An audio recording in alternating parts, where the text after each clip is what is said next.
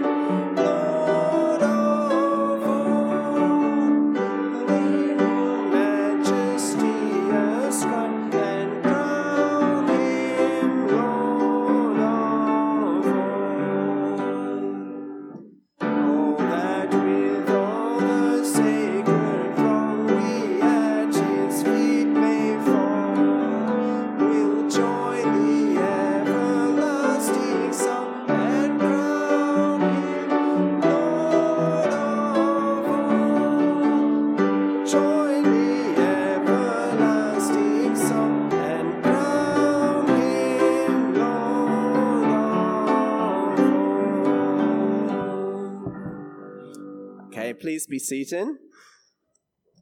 And once again, very warm uh, welcome and good morning to us all. My name is Tim.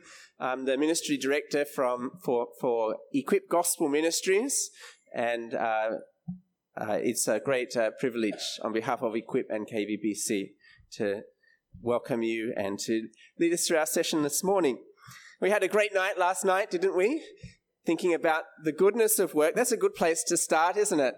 Uh, William has uh, warned us it's about to get a bit more grim in a moment. But uh, last night it was a great start, wasn't it?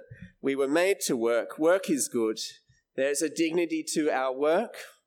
No matter what work we are doing, there is a responsibility to our work. We're able to love our neighbor with our work. There's a necessity to work. We are commanded to work. Uh, and if we don't work, we don't eat. We don't be, we're not snobbish about it, and we're not over spiritual about it either. That's what we started uh, yesterday, but we've got much more to uh, cover, of course, in God's Word. And uh, we've got two talks that we'll uh, be going through this morning. I just put the program up on the screen. Uh, you can see that we're going to be starting this morning with talk two What's the matter with work? Work is grim. And then after the morning tea break, talk three Work should be governed by the gospel, part A. Well, just uh, before we get into things this morning, just want to share a little bit about Equip Gospel Ministries. And there's a few flyers, there's nothing printed in the book, but there's a few flyers that you can pick up from the Equip table later on. Essentially, uh, what the mission of Equip is to prepare Christians for works of gospel centered uh, ministry. We want to do that in, in partnership with the local church, uh, but essentially what it looks like is doing any kind of, of, of training uh, with the scriptures that is going to enable us to grow in the knowledge of God's word and for leaders to be trained uh, for the church. So Equip was uh, started in, in 2009 or, or so. And uh, if you go to the next slide, uh, there's a, it's, it's grown over the years. Next slide. The first uh, main thing it started was with this certificate uh, in theology course. And this is a really uh, great course. It's aimed at every Christian. Uh, it's not just for leaders, but it, go, it has uh, 18 modules that goes through uh, Old Testament, New Testament, doctrine, church history, ethics, apologetics, uh, and, and, and, more. But really, the, the gold is especially in the first module. The first module is, is Bible overview, and it helps us to zoom out and see the big picture of the whole Bible uh, and see how it's all related to Jesus and especially to his death and resurrection, the gospel message. Uh, if you've never done a, uh, a, Bible overview before, then can I please commend it to you? And if you've been a Christian for a short time or uh, even for many, uh, many decades, you will still, I'm sure, benefit greatly from it. And then once you, you know, you've uh, whet your appetite, you can go on with uh, all the other modules as well.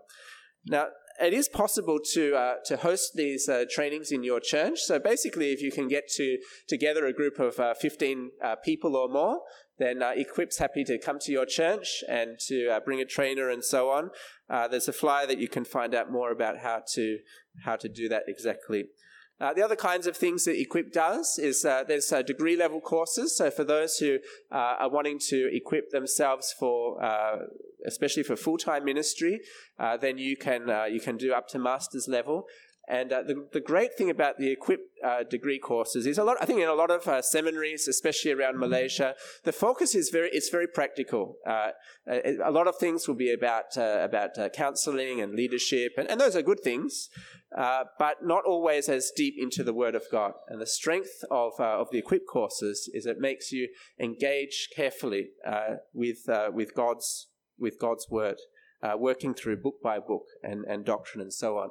So there's uh, there's the, there's the degree courses. There's also we also have some very practical courses like uh, evangelism training or uh, or personal follow up training or Sunday school teachers. Now, some of these trainings could be great to run in your in your workplace. They're just they're just little short courses, and and maybe you have a, a Bible study group at your your workplace or a little prayer group, and maybe you could you could get together for for five or six weeks with one of those courses to think about how uh, you're going to bring the gospel uh, to your to your workplace. So again, if you're interested in uh, hosting any of those, you can uh, come along to the Equip table uh, later on. And uh, lastly, uh, just to let you know about one of the other conferences Equip and KVBC will be co organizing later this year. There's a Sunday school conference, and uh, we we are living to make Jesus known. One of the greatest uh, opportunities we have is to bring the gospel to, to children. We can work during the week and we've got opportunities to share the gospel there, but also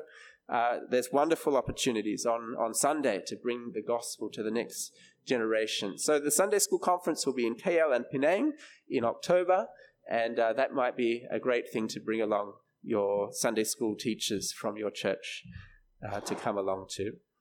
Well, that's all I'm going to say, but uh, you can uh, check out the Equip website if you want to know more, uh, or you can come along to the, to the store later on and, and do ask us any questions that you have. Well, uh, we're going to read from God's Word in a moment, but let me lead us in prayer uh, before we do that.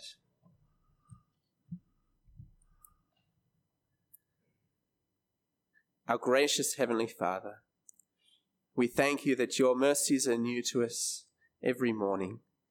We thank you that we can gather here this morning in the name of our Lord Jesus Christ, because he not only died to save us, but he is risen.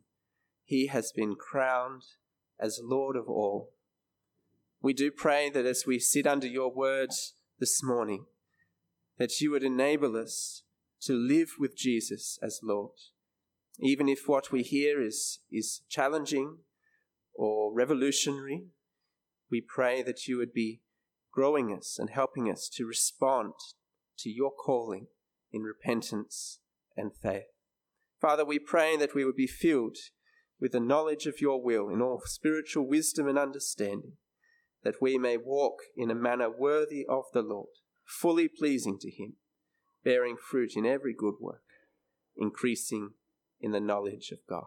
We pray this in Jesus' name. Amen. I'm going to read from Genesis chapter 3 and invite Jeffrey to read for us.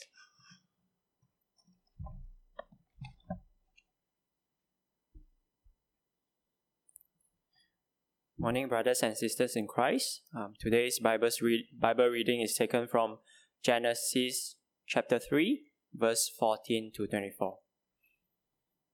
I'll be reading from ESV version.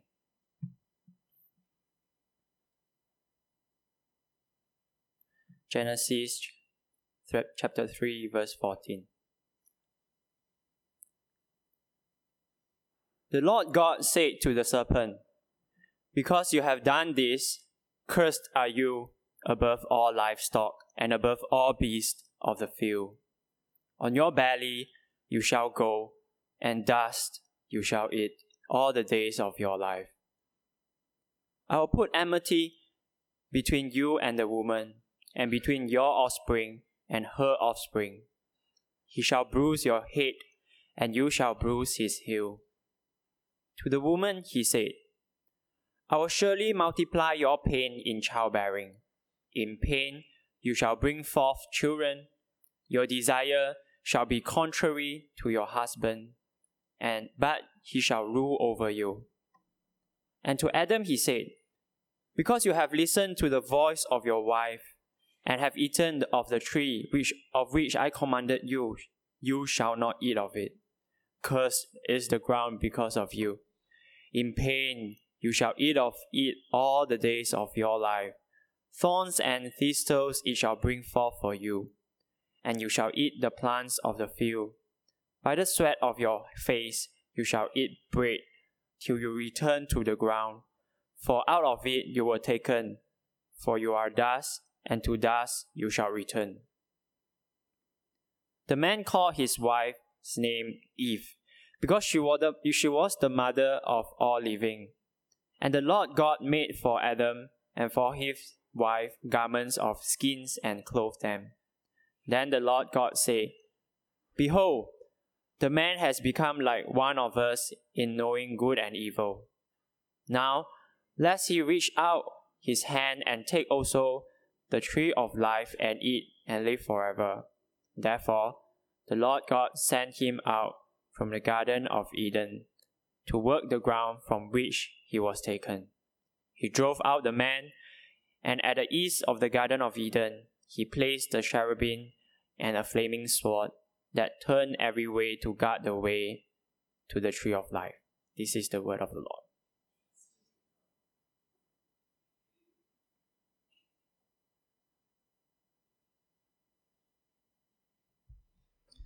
Well, good morning, everybody. It's lovely to be back, and uh, well done for making it through the traffic.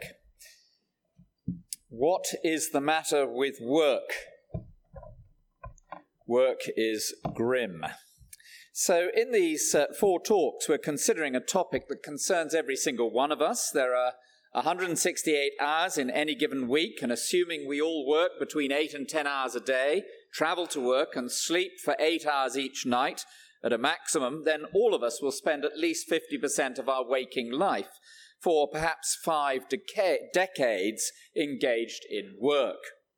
And in the talk yesterday evening, we looked at work as it was designed originally in creation. Genesis 1 shows that there's a dignity in work, God's a worker, Jesus was a carpenter, Paul worked with his hands. Genesis 1 shows there's a responsibility in work, Vertically, a responsibility to God, he entrusts us with the work of this world, and horizontally, a responsibility to one another. And Genesis 1 shows that there's a necessity to work. As Paul puts it, he who will not work shall not eat. We work to fill our face. So then, work is good. Good because God made it and dignifies it, and good because God entrusts it to us and holds us accountable for it, and good because this is the way God has made the world to go round. And as Martin Luther puts it, when we pray, Give us today our daily bread, we are praying, at least in part, for the work of this world. We are to love our neighbour. But you'll remember there was a challenge in last night's talk. If work is good, then all work is good. We're not to be snobbish about work. And I wonder how this impacted the way we, is going to impact the way we treat those who work around us, those whose role we might previously have considered to be less significant than our own. We're not to be snobs at work. This should challenge radically the way we deal with other people around us in this culture. Nor are we to be super spiritual about work. There's no such thing in the Bible as an individual vocation other than to be called to follow the Lord and to live a holy life. David Brooks, we mentioned last night, the New York Times journalist and the prolific speaker at university graduation events, describes the idea that I must seek the unique post which will perfectly fill my passion, my vision, my dream, my personality as garbage advice. It's certainly not biblical advice. Now, my aim in this talk is to show us that when it comes to our work in this creation, we will never achieve our potential at work. You never will. We will always be frustrated at work. We will never gain true satisfaction through work. We will ultimately find that work in this created order is futile. My aim then is to spoil your work or at least I want to put a limit on your expectations of work so that you can start to think in a godly way about how you use the rest of your life. Let me say, this is my very deliberate purpose, and it's a purpose which, if we understand properly what God is saying to us, we will ultimately be deeply thankful for. It's hugely liberating. It's tough and painful, but in this case, the deeper the cut, the better the medicine. I want us to see, first of all, that God has cursed the place of work, that we will therefore be frustrated by God at work, and ultimately our work will be blighted.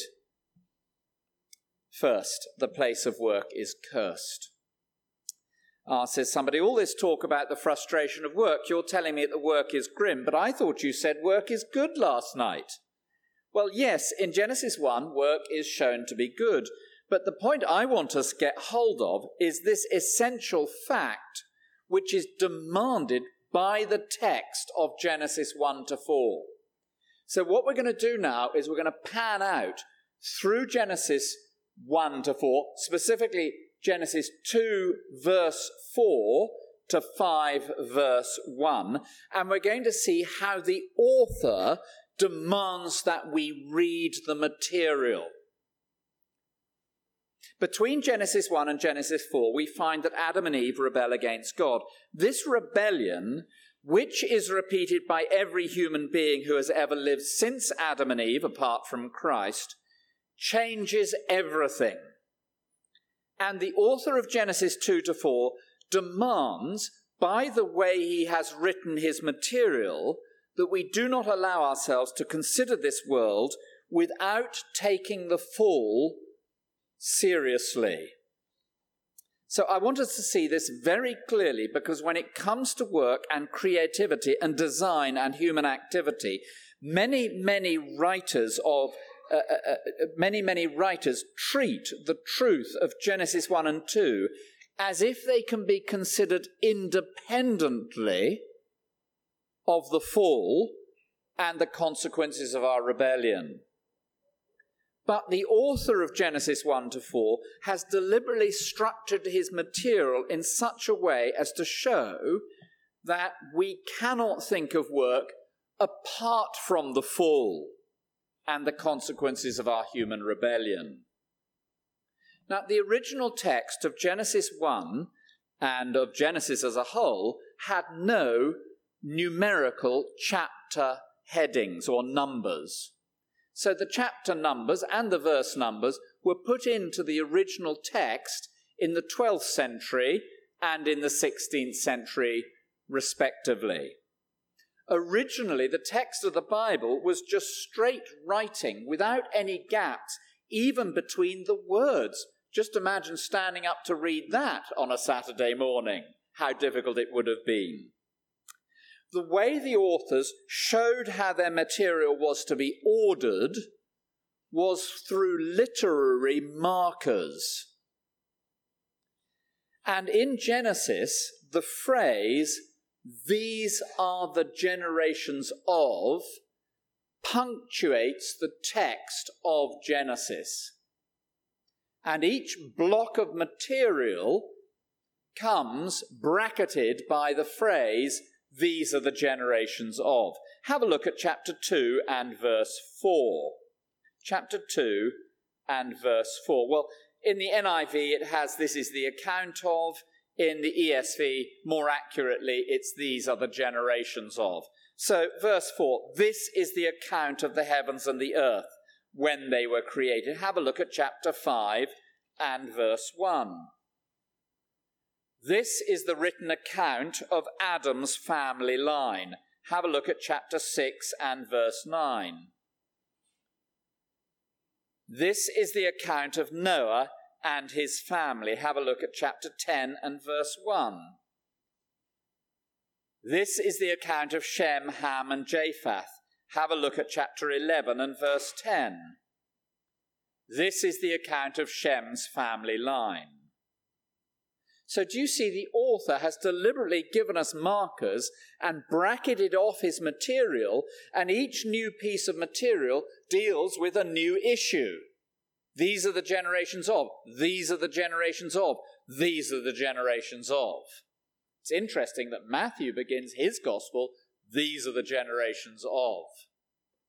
From Genesis chapter 2, verse 4 to chapter 5, verse 1, the two brackets, this is the account of, these are the generations of, the author of Genesis is telling us about the foundations of the universe as it was created. Look at chapter 2, verse 4. This is the account of the heavens and the earth when they were created, when the Lord God made the earth and the heavens. In other words, here are the tectonic plates. These are foundational truths to the whole of creation. Humanity created it was good, it was good, it was good, it was good. And now, the fall. If you're going to understand the universe, you've got to understand Genesis 2 to 4. Now, within the material of Genesis 2, verse 4 through to 5, verse 1, the author ordered his, orders his material with extraordinary care. So, chapter 2 begins with a description of the ideal home, ideal work, ideal marriage. Chapter 3 ends with a description of broken marriage, spoiled work, broken home. And right in the middle, if you like, at the hinge point of the material, we find Adam and Eve's rebellion against God as they seize hold of God's throne and seek to usurp his rule. So it operates like, what shall we say, a Big Mac. The bread on the outside, you know, the pickle and the lettuce and all the rest of it in the middle, uh, on the next layer, and then the meat right in the middle. You want to know what the meat is, the thing you really has to get hold of if you're going to understand life in this world, you must understand the fall. It's right at the center. By this tight and careful paralleling of subject matter closely grouped and order, ordered around the center point of the fall, what the author is telling us is that we cannot understand marriage properly or work properly or any aspect of this creation in which we find ourselves without reference to our rebellion against God and his judgment of us. Take the subject of God, as we did in this last talk last evening, and look at the subject of work without in considering the impact of the fall and of God's judgment, develop an understanding and a theology of work from chapters 1 and 2 with no reference to the fall and God's judgment. And not only will you not understand this creation and your work within it, but you will cut precisely against the way God has organized his word here. You will be running roughshod over what God has got to say about us. And verse 17 tells us that as a result of our human rebellion against God, everything is spoiled. Chapter 3, verse 17. To Adam he said, Because you listened to your wife and ate fruit from the tree about which I commanded you, you must not eat from it. Cursed is the ground because of you. So notice from verse 16 why marriage is so spoiled. I will make your pains in childbearing very severe. Childbirth, marriage. And notice why the ground will be cursed in verse 17 because you now, this is not a command to husbands never to listen to their wives. Just let's get that clear. But in the context, the wife had sought to usurp the God given order of headship of the man in the marriage. She'd rebelled against God, and her rebellion against God was shown by a rebellion against her husband's right, gracious, loving rule. God then deliberately spoils the workplace for us. He acts in judgment against the work of our hands. Our work will always be frustrated by God because of our human rebellion against God. God will not allow us to achieve uh, work in this, what work in this originally created order was originally made for. Now, I can imagine somebody sitting there thinking, wow, that's pretty heavy stuff straight off on a Saturday morning. Surely this is just your reading. You're placing too much weight on the fall. No, that is precisely the way the text has been arranged. These are the generations of. These are the generations of. Ideal home, ideal marriage, ideal work broken ma- marriage, got in the wrong order, but broken marriage, broken work, broken home. The fall right at the center. And so the person who wants to develop a theology of creation, what you might call creation theologians, without seeing that this world order is in its entirety impacted by the fall, has ripped Genesis 1 and 2 out of its context and use Genesis 1 and 2 in a way that God never ever intended them to be used. Never trust any theologian who handles Genesis 1 and 2 without taking them through the grid of Genesis 3 and 4. This explains why we want to gain such significance, meaning, and purpose and enjoyment from our work. We were made to work. Our work is good. It explains the graduation ceremony, the commencement lecture. Yes, achieve your potential, find satisfaction. Yeah, that's what we were made for. But it also explains why we fail to reach our potential, to find our true meaning in our work, because God work is grim and God will not allow you to find your potential in your work. It's idolatry, actually. There is a divine blockade on you reaching your potential. And does this not explain work? You know, I'm part of a Wednesday morning Bible study group for businessmen. We meet um, uh, at 7:30 in the morning. I always arrive shortly after 7 and this way I get to talk to the guys who are arriving and we have breakfast together. And I said to one of them recently, "How's work?" "Oh, it's terrible at the moment." He then recounted how an individual high up in the organization had made a dishonest decision four years ago, and how the whole organization has basically been managing decline ever since. And then he said this This has been the story of the whole of my working life, from one crisis to the next.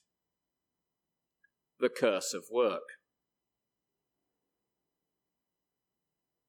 That leaves us asking well, in what way is God cursing of the ground going to work out at work? How does this curse work out? So, cursed is the ground because of you.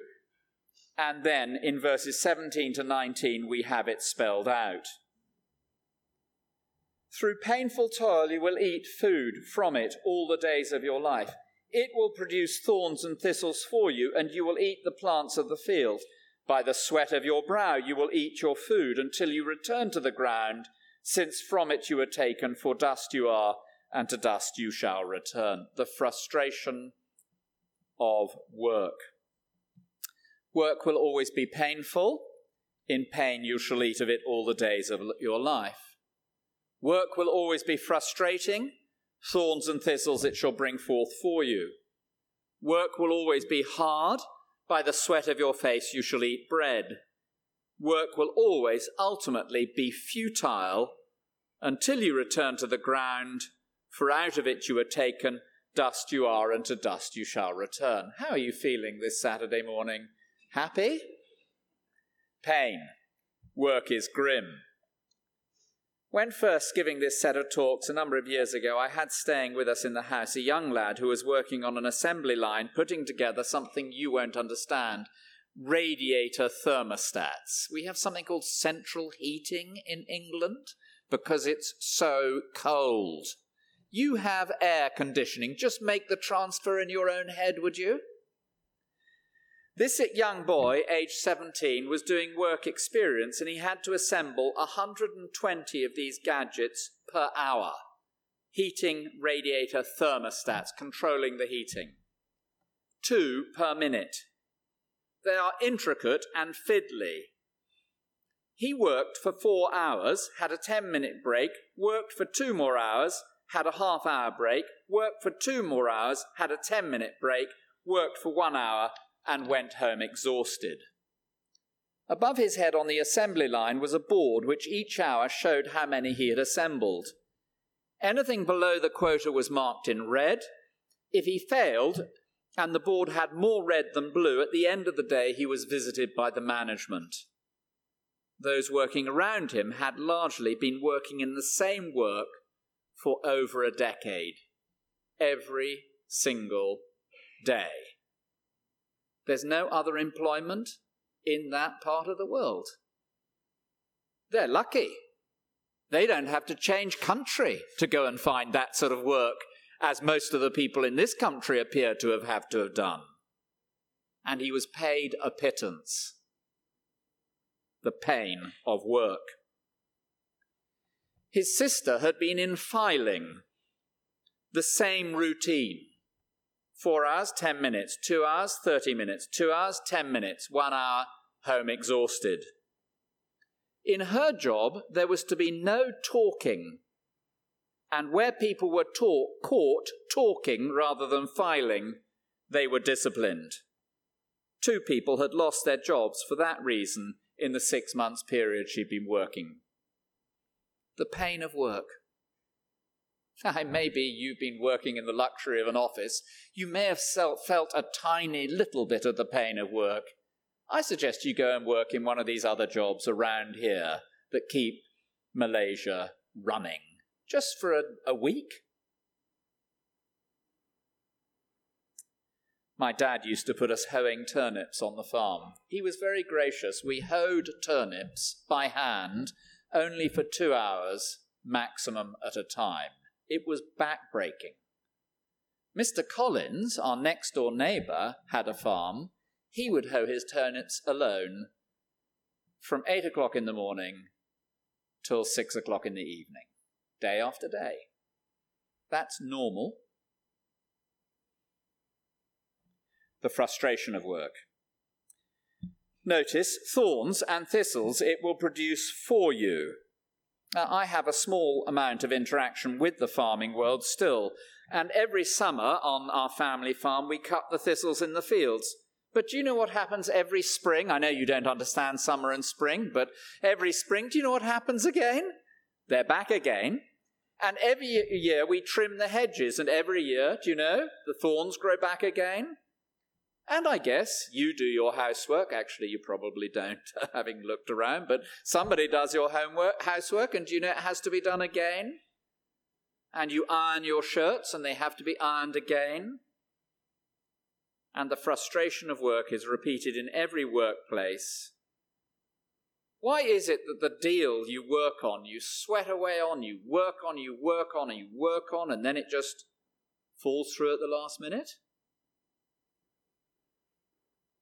The frustration of work, the pain of work, the sweat of work. By the sweat of your brow you will eat food until you return to the ground. Go to Bangladesh as I do once every few years, and as you drive along the road in the blazing midday sun, you will be struck by the sight of women with babies strapped to their hips, and a pile of red bricks on one side with a pile of gravel on the other. There is no gravel in Bangladesh, it's a floodplain. Bricks are baked. Labour is cheap. Women sit by the roadside with their babies strapped to their side, a hammer, an anvil, and a pile of bricks. They're making gravel. It's cheaper to do that than to import it. That's why Bangladeshis come to work in Malaysia. But on the other hand, when I started as the rector of St. Helens in 1998, I was part of a small Bible study group with senior bankers. One of the individuals had been part of the Swiss bank Warburg. Some of you will have heard of it. It was taken over by what became UBS, the Bank of Switzerland. Some of his colleagues, as partners, when the takeover happened, made multi millions of dollars. He often told us of conversations with those who had made the money What's it like having so much money? Do you know, I used to think that having millions would be liberating, they said. But now I find I'm consumed with concern and labour at not losing the millions. So, at both ends of the spectrum, at every level in between, the farmer, the production line worker, the newly qualified lawyer, the junior partner, the doctor, the accountant, the broker, the plumber, the shelf stacker, the pain of work, the frustration of work, the sweat of work. Does this describe work for you? Well, maybe it doesn't for some of you. Ah, says somebody, I'm not in that kind of work. I'm, I am following my dream. I found the niche which was uniquely created for me, and I have real job satisfaction. None of this applies to me. Look at verse 19. By the sweat of your brow you will eat your food until you return to the ground, since from it you were taken, for dust you are, and to dust you will return. So you will do your work, you will retire, someone else will take on your work. Who knows what kind of person that person might be? And then you will die. Futile. I've been working in the city long enough now, in the city of London, to see some of those great iconic buildings go up and then be torn down. Hard to imagine, isn't it? The Twin Towers being torn down. They will be. Near to St. Helens, the church that I serve, are six or seven iconic architectural masterpieces. One of them is called the Cheese Grater, but I remember the building that was there before the Cheese Grater. I remember taking my dad to see it, and do you know what he said as it was being torn down? But it's new, he said. And it pretty much was. And when it was put up at that time, it was considered the most complex glass fronted building in the United Kingdom and one of the first tension structure buildings of its sort in the world. I think they were called Gollins, Melvin, Ward and Partners at the forefront, making their name as architects do through these hideous buildings. And they no doubt kidded themselves that what they were doing was of absolute significance. They were gaining meaning and satisfaction and purpose, and they were in the dream job, fulfilling their dream, and so forth. But it's been torn down. Futile. And finally, God's judgment of death at the end makes a mockery of us all the futility of work. Just flick forward, if you would please, to page 663. Page 663. You'll find yourself in Ecclesiastes chapter 2 and verse 18. Ecclesiastes chapter 2 and verse 18. Toil is meaningless. You can see it says at the top, this is a reflection on Genesis 3, verse 17 to 19. So, I hated life, we'll take it from verse 17, because the work that is done under the sun was grievous to me. All of it is meaningless, a chasing after the wind. I hated all the things I toiled for under the sun, because I must leave them to the one who comes after me. And who knows whether that person will be wise or foolish? Yet they will have control over all the fruit of my toil into which I've poured my effort and skill under the sun. This too is meaningless. Do you know, somebody was speaking on that passage at St. Helens in the business lunchtime service, and there was a great friend of mine sitting in the front row next to his son, and he had just handed his business over to his son. And I so enjoyed the talk. Who knows whether the son was going to be a sensible person or an idiot, but he'd handed it over and that too is meaningless. In the summer of 2005, Steve Jobs stood before the rapturous audience of Stanford University and delivered his commencement address. The only way to do great work is to love what you do. If you haven't found it, keep looking, don't settle. Now, there's no doubt that Steve Jobs did great work, but on the 5th of October 2011, age 56, Jobs was dead. And where will Apple be? In 30 years' time. And I know you medics, I know you'll be arguing to yourself that you're going to make that absolute breakthrough that will be of universal and everlasting value to all of humanity. But whatever breakthrough you make, whether it's the cure to Alzheimer's, Parkinson's, leukemia, dengue, or whatever it happens to be, the people you cure, they'll be killed by something else. They're going to die. You'll never succeed.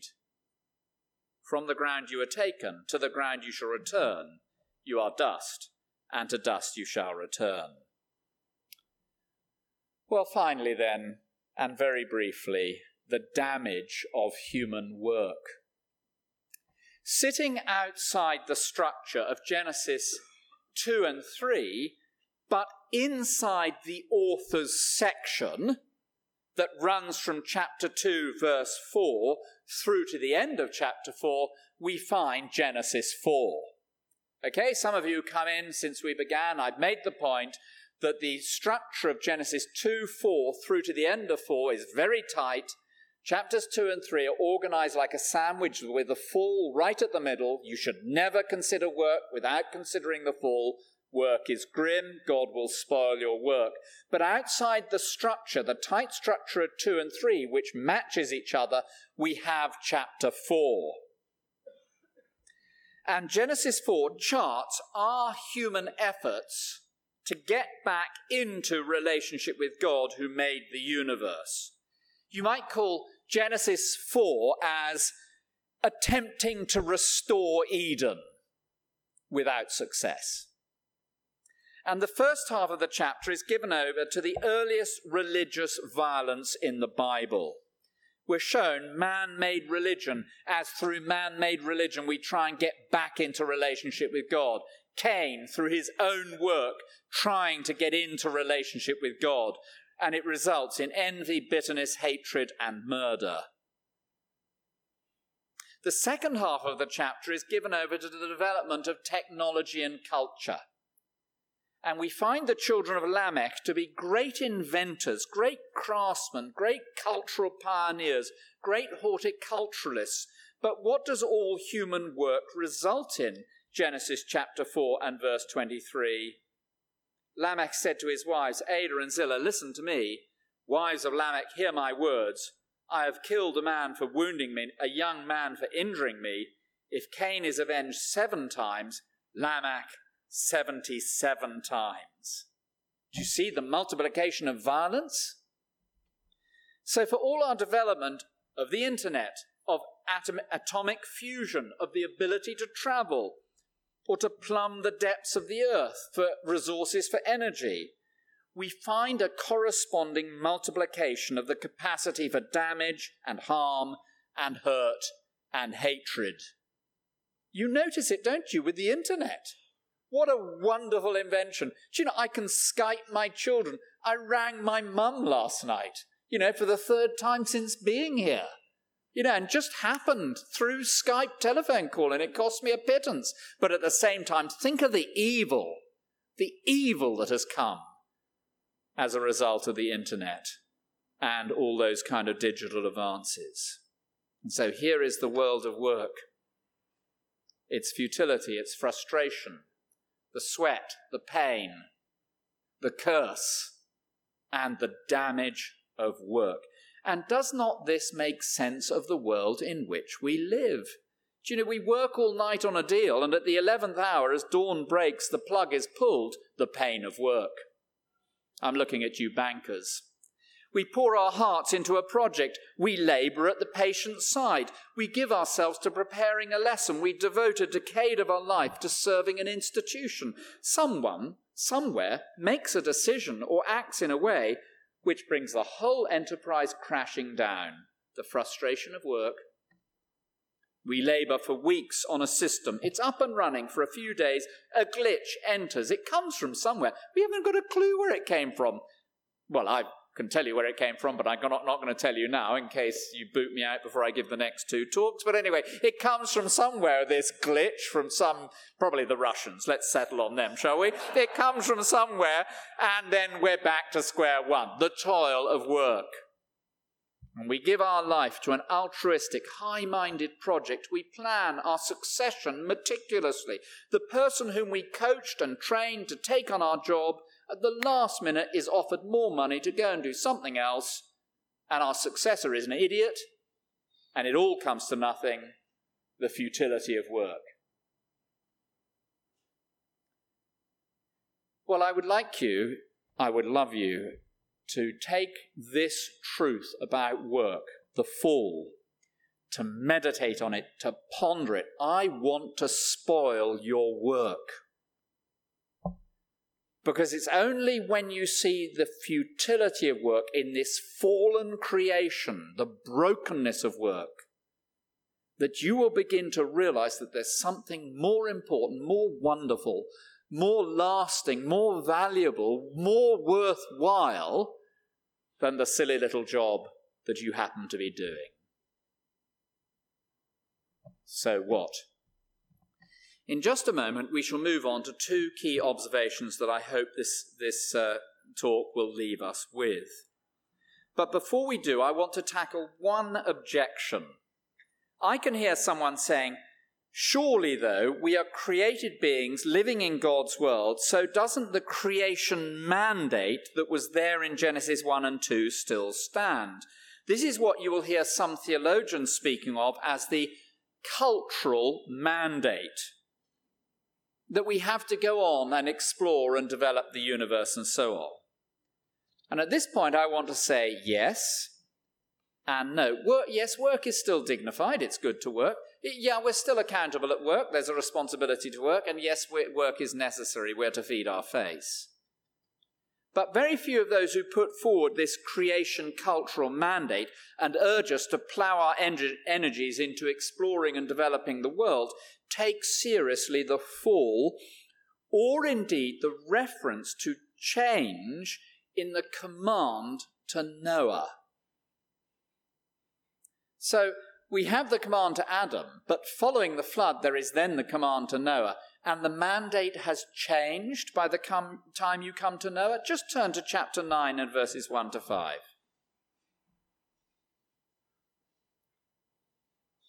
We're in Genesis, not Ecclesiastes. Then God blessed Noah and his sons, saying, Be fruitful and increase in number and fill the earth. The fear and the dread of you will fall on the, all the beasts of the earth and all the birds in the sky, on every creature that moves along the ground, on all the fish in the sea. They are given into your hands. Everything that lives and moves about you will be food for you. Just as I gave you the green plants, I now give you everything.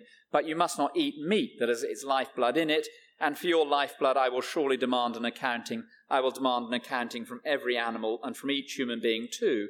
I will demand an accounting for the life of another human being. Do you notice there's no subdue it? Do you notice the fear and the need of protection? There is a very, very important book which you should certainly insist that your church elders and leaders read, called What is the Mission of the Church? by Greg Gilbert and Kevin DeYoung. They tackle some of the skewed ideas that have come out of some of Americans most pop, America's most popular writers who encourage us to build the cultural mandate. Listen to what Kevin DeYoung has to say. The ultimate goal of Adam's mandate, the subduing of the world to man and ultimately to God, is no longer attainable by him. Yes, mankind will continue to carry out some of the original mandate's provisions, but now only with great frustration and without any hope of actually fulfilling Adam's charge to subdue the earth.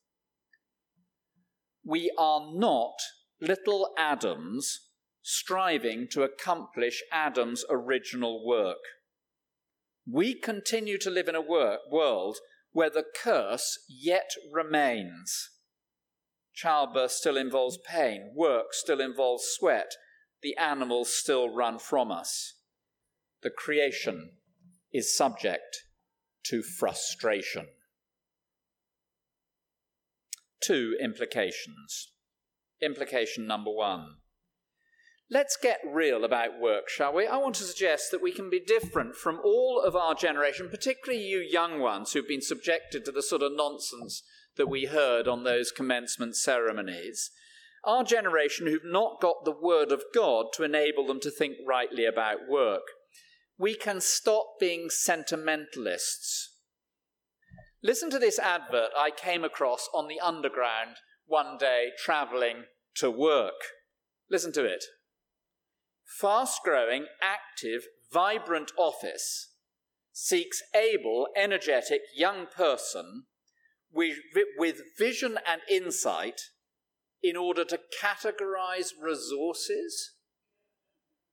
What are they advertising for? A filing clerk. Now, let me tell you, filing is a really good area of work. Don't be snobbish about work. There's nothing wrong with filing. But if you took that job on the basis of fast growing, active, vibrant office seeks able, energetic young person with vision and insight, you were conned from the advert into thinking that this new job was going to be the answer to any sense of frustration and meaninglessness, you'd be quickly disillusioned. My observation is that this kind of profound middle class gullibility about work is what drives so many people in the Christian world into changing jobs, changing jobs, changing jobs, changing jobs, wanting to find fulfillment to realize my potential.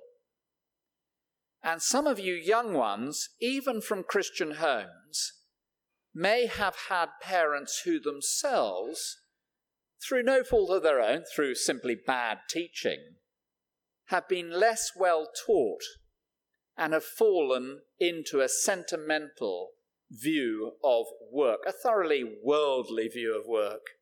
They've been gullible. They haven't thought about the fall. You were never meant to fulfill your potential at work. You were never intended to find ultimate satisfaction at work. God deliberately frustrates us at work in order to prevent us from finding our fulfillment in the idolatry of work. And God will not allow your experience of work to be other than pain, frustration, toil, and ultimate futility. Let's get real about work. Think biblically about it. Second observation. Let's grow up I have lost count of the number of people in their early 40s who have come to me and told me, working in kind of middle class professions, that they're finding their job really rather dull for the first time in their life and that they feel they must find something more exciting to do.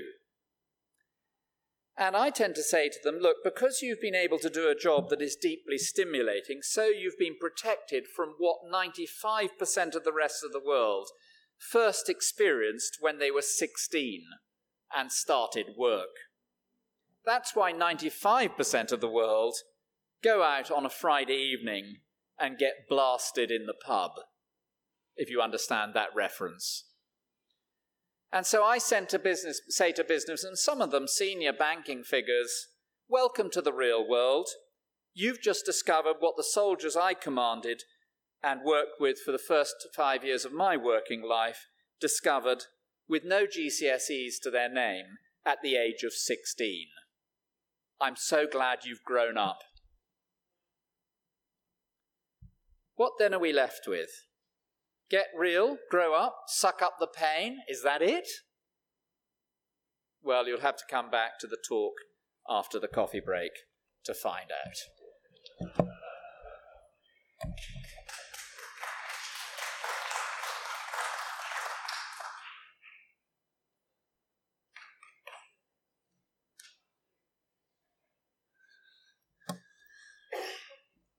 Well, I think it would be an understatement to say that there's uh, a few things that uh, we need to think about as we process what we've just heard.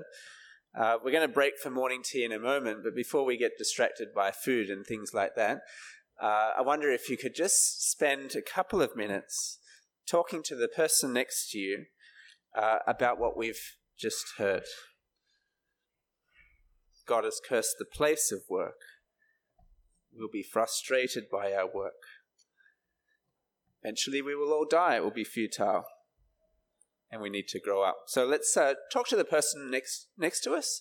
Uh, think about what we've, uh, we've heard. And you might, as you, as you process it, uh, be thinking about what questions that you can be asking. Just a reminder that we have uh, the Q&A time coming up in the afternoon.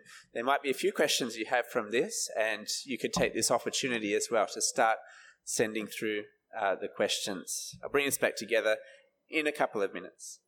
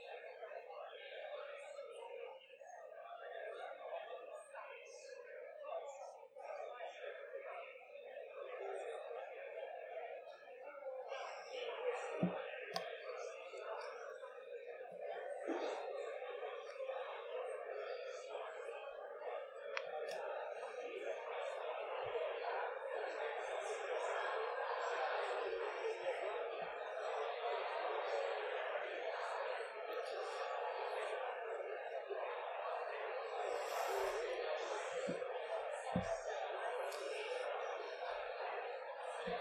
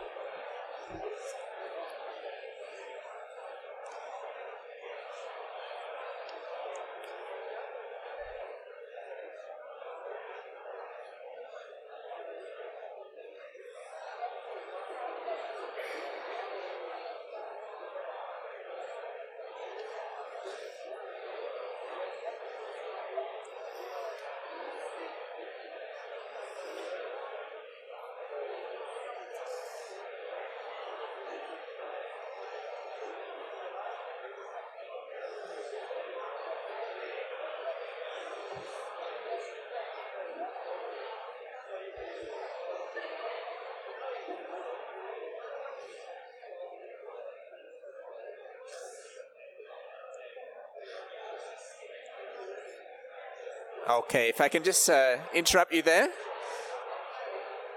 And uh, I can see we're, we're just warming up in those, uh, those conversations, and that's okay. Morning tea is, uh, is uh, coming uh, in a moment. Now, just a couple of things just before we go off for a short break. if you prefer to write your question on a piece of paper, you, you can do that as well. there's paper and a box at the front here, so feel free to, to do that if you don't want to use the uh, the WhatsApp uh, message. Uh, now, it's just a short break for morning tea. There's actually no uh, food. Don't.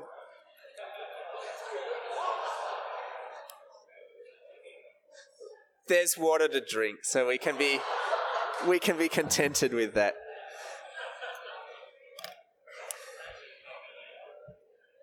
But it's okay because lunch is going to be in just over an hour's time. We can we can still hold on till then. Uh, so, what can you do at morning tea time then? Well, uh, number one, what you could do is you could continue talking about what we've just heard from the talk. Uh, number two, what you could do is you could go up to the stalls and uh, maybe you're interested in finding more out uh, more about the kind of events that uh, KVBC and Equip uh, are, in, are organizing. And uh, one thing you could do at the stores is to leave us uh, your, your contact details there, uh, and so we can let you know more about what is, is coming up. And of course, uh, the other thing you can do is check out the bookstall again. It was a rush last night. Uh, there are some new titles that we've brought in overnight. but let me just highlight a few more things that you could consider. Uh, this, uh, this one here, Under the Sun, this is a Bible study on the book of Ecclesiastes. Uh, if, you've, uh, if we've just begun to grasp something about uh, the futility of, of work, then this would be a great book to do with your colleagues at, at work over, over a Bible study. So that one is there. a few issues we often struggle with in work.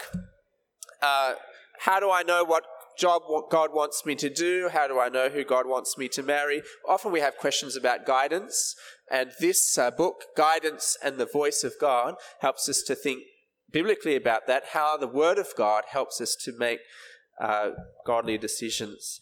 Uh, this book here is called Beyond Greed. Now, when I started uh, first uh, working, uh, which was some time ago now, I was a computer programmer. The very first day I started work was the first day that I started reading this book because I knew it was the first time in life that I actually had some significant money and the temptation for greed would be there. And I'm so glad that I did start reading this book because the temptation was real and this book was an immense help in helping me to uh, fight against that greed. So, Beyond Greed by uh, Brian Rosner.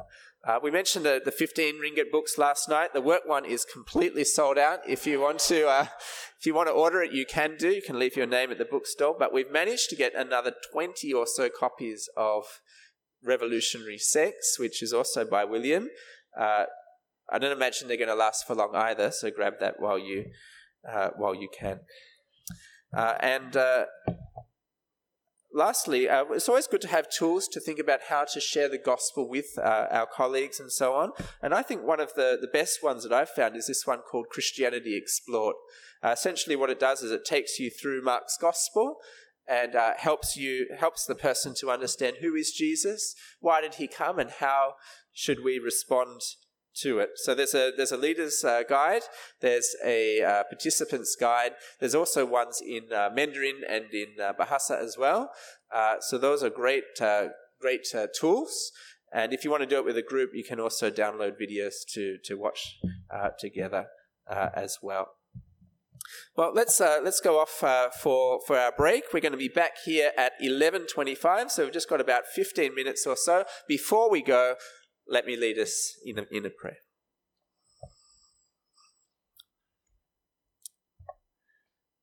Our Heavenly Father, we thank you that your word is truth. And we know that sometimes that truth is, is hard to hear, but we know, Lord, that you are wanting us to live lives that are worthy of the gospel of the Lord Jesus Christ. So, Father, we pray that you would give us uh, humility, that you would give us uh, thoughtfulness as we consider what we have we have just uh, heard. And uh, if there are any uh, areas in our life where we need to change, to, to think differently about our work, Lord, would you enable us to do that uh, by your Holy Spirit? We pray now as we enjoyed this uh, short break over morning tea that you'd help us to make the most of this opportunity to be together. We pray for fruitful conversations and uh, uh, for yeah for gathering good resources that we can continue to love and serve you wherever we are. In Jesus' name we pray. Amen. Okay, we'll see you back here. 11.25 we'll be starting. So, see you soon.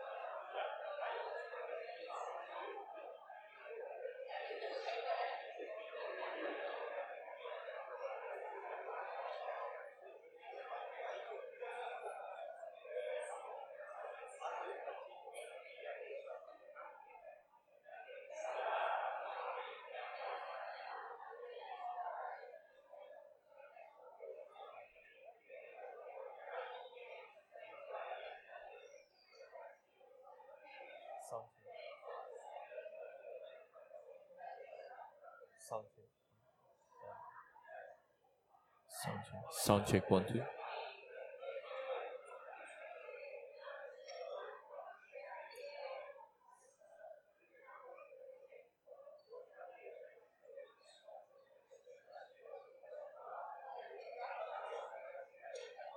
Sound check.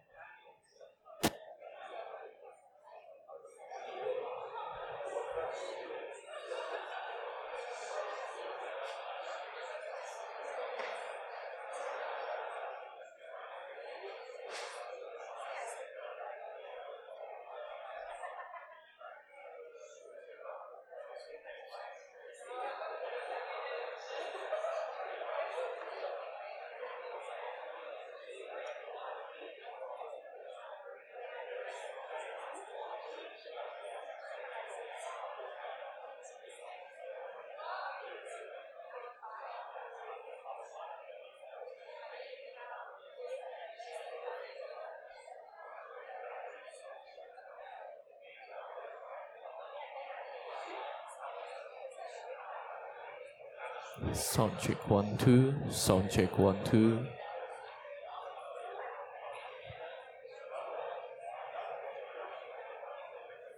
Sound check one two. Sound check one two.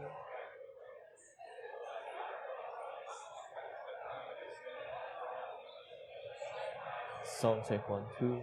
Sound check one two.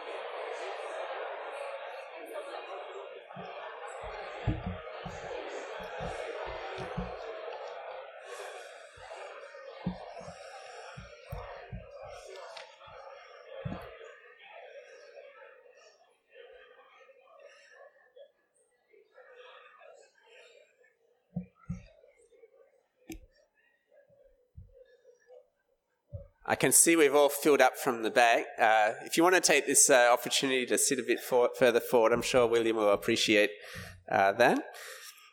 Now, uh, you'll be thankful it's a short break, so we're not left in the pain uh, for too long. We'll get to hear the solution. Work should be governed by the gospel just in a moment. Now, before I invite uh, William to give the third talk, I wanted to uh, invite William up to chat to us about this uh, resource that he's developed called the Word One to One.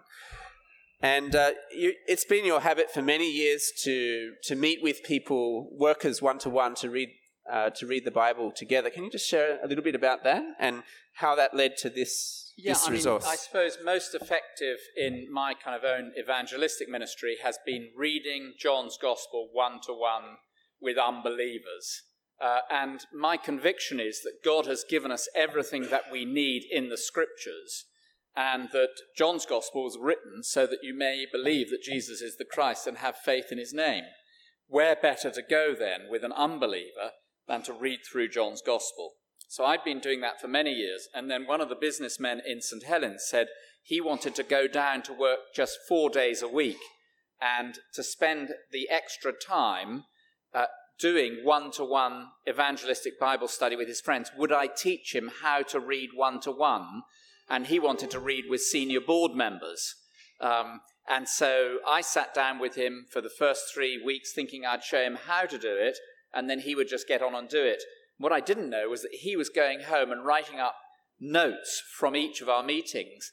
And then he wanted to meet a fourth week, a fifth week, a sixth week, a seventh week, until we finished the whole of John's Gospel.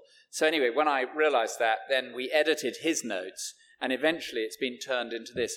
Now, the good thing about it is it has the text of John's Gospel on one side of the page, questions down the middle, and the answers on the other side of the page, which means you don't have to be a Bible teacher to use it.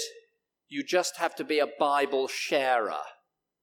And what you'll find here is this is just the first block of books. There are nine like this, and uh, Tim will get hold of them for you. But there are six little booklets here, three pairs. And so if Tim and I were doing this together, he would have book one and I would have book one. We would both have the text of John's Gospel, questions on the text, and the answer. It means I don't take a high position over him. We're looking at the text together. And we just read through it together, and many business people and others, many, uh, many others. So there are some Chinese people in St. Helens using it by Skype with their friends in Beijing in Mandarin. So it's been translated into Mandarin. And then there are other office workers doing it by Skype with other people. But then there's a, a, um, one of the men who I've done this with has gone home with the copies to do it with his wife. And then others have done it in small Bible study, Bible study groups. But that's, the, that's what's going on.